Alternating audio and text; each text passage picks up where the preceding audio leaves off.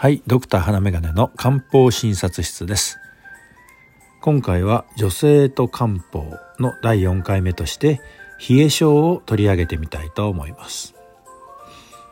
女性の冷え症と聞いて私が一番気にしているのが痩せすぎの方が多いということです。痩せてる場合、多くの場合筋肉が少ない状態です。筋肉というのは熱を産生する場所でもありますから、筋肉が減少しているとそれだけ体がぬくもりにくくなります。これは高齢になって筋肉が落ちると体がぬくもりにくくなるのと同じようなことですね。ですから冷えが気になるという方で痩せすぎの方というのはぜひ筋肉をつける努力をしてください。筋肉が減少して熱産生が減少しているということ以外にも、水が溜まりやすい体、むくみやすい体の方の場合は水というのは体を冷やしますから、やはり冷えが起きやすくなりますし、血の循環が悪い、体の端々まで血が十分流れていないといった方の場合、やはり冷えが問題となってきます。そういう原因を考えるのも大切ですが、今回は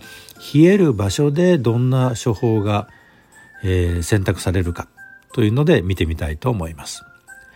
足が冷える場合、腰から下が冷える場合、下腹が冷えるけど手はほてるといった場合、体全体が冷えるといった場合、このよっつを考えてみたいと思います。足が冷えてむくみが出るといった方の場合、冬季芍薬散、冬季芍薬散にじゅうさんばんが良い場合が多いです。冬季芍薬散は血の巡りを良くしてくれるとともに水分代謝を改善してむくみを取ってくれます。ですから夕方になると足がむくむといった場合、足の水分量が増えているわけですから、それだけぬくもりにくくなっているわけですね。そういう方にはこの冬季芍薬散がおすすめです。次に腰から下が冷えるといった場合、こういう場合は涼経術関東さんじゅうきゅうばん、涼経術関東が良い場合があります。腰から下が水に浸かってるみたいなんていう表現を使われる場合もありますが、えー、冷えると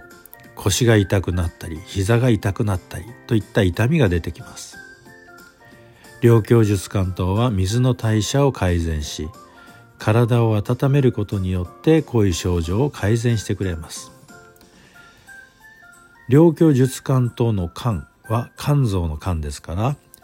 長期に使う場合には、えー、逆にむくみが出てこないかといったような副作用のこともちょっと気にしないといけない場合があります。さんばんめとして、下腹が冷えるけど手はほてるといった場合、冷えがあって貧血傾向があって血の巡りが悪いといった場合には運慶湯、運慶湯ひゃくろくばんを使う場合が多いです。運慶湯を使う方というのは骨盤内の血行が悪くなっている状態といった感じです。骨盤のところで血の巡りが悪くなっているので、下の方へは、えー、血が十分流れずに、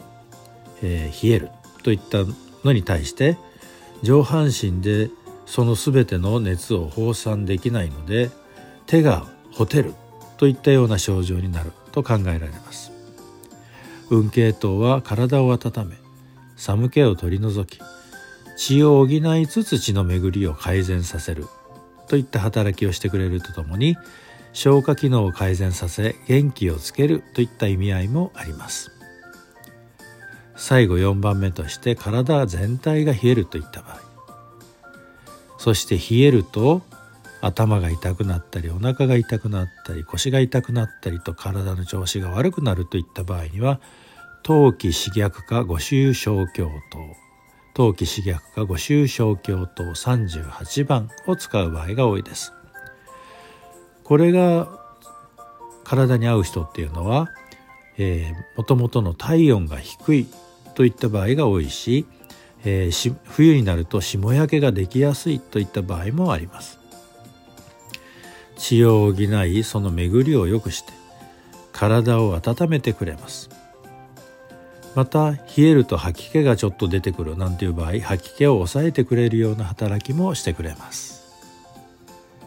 以上、当記者区役さん にじゅうさんばん、良教術関東さんじゅうきゅうばん、運慶等ひゃくろくばん、当記私学科御修小教等さんじゅうはちばんをご紹介いたしましたが、冷えの原因は何か、どのような体質か、根本原因は気・血・水のどれなのか、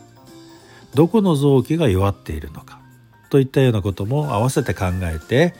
えー、今よご紹介したよっつ以外にも桂枝伏両丸、人参糖、真武糖、桂枝果術部糖、蘇桂活血糖、従前体補糖、その他冷えに対して利用できる漢方薬はたくさんありますから、最初使い始める時には漢方に詳しい薬剤師の方かお医者さんに相談してから使い始めるのがおすすめです。冷えてる上にもう体全体の調子が悪くて疲れて疲れてなんていう時には、今申し上げた人参糖と真武糖ふたつを合わせて使うことによって元気づけるといったことが必要なほど疲れている方もおられますので、ぜひ一度相談されてみてください。ここ数日少し寒さが緩んでますが、えー、気温の変化で体調など崩されませんように、えー、してください。今日があなたにとって輝かしい素敵な一日となりますように。ではまた。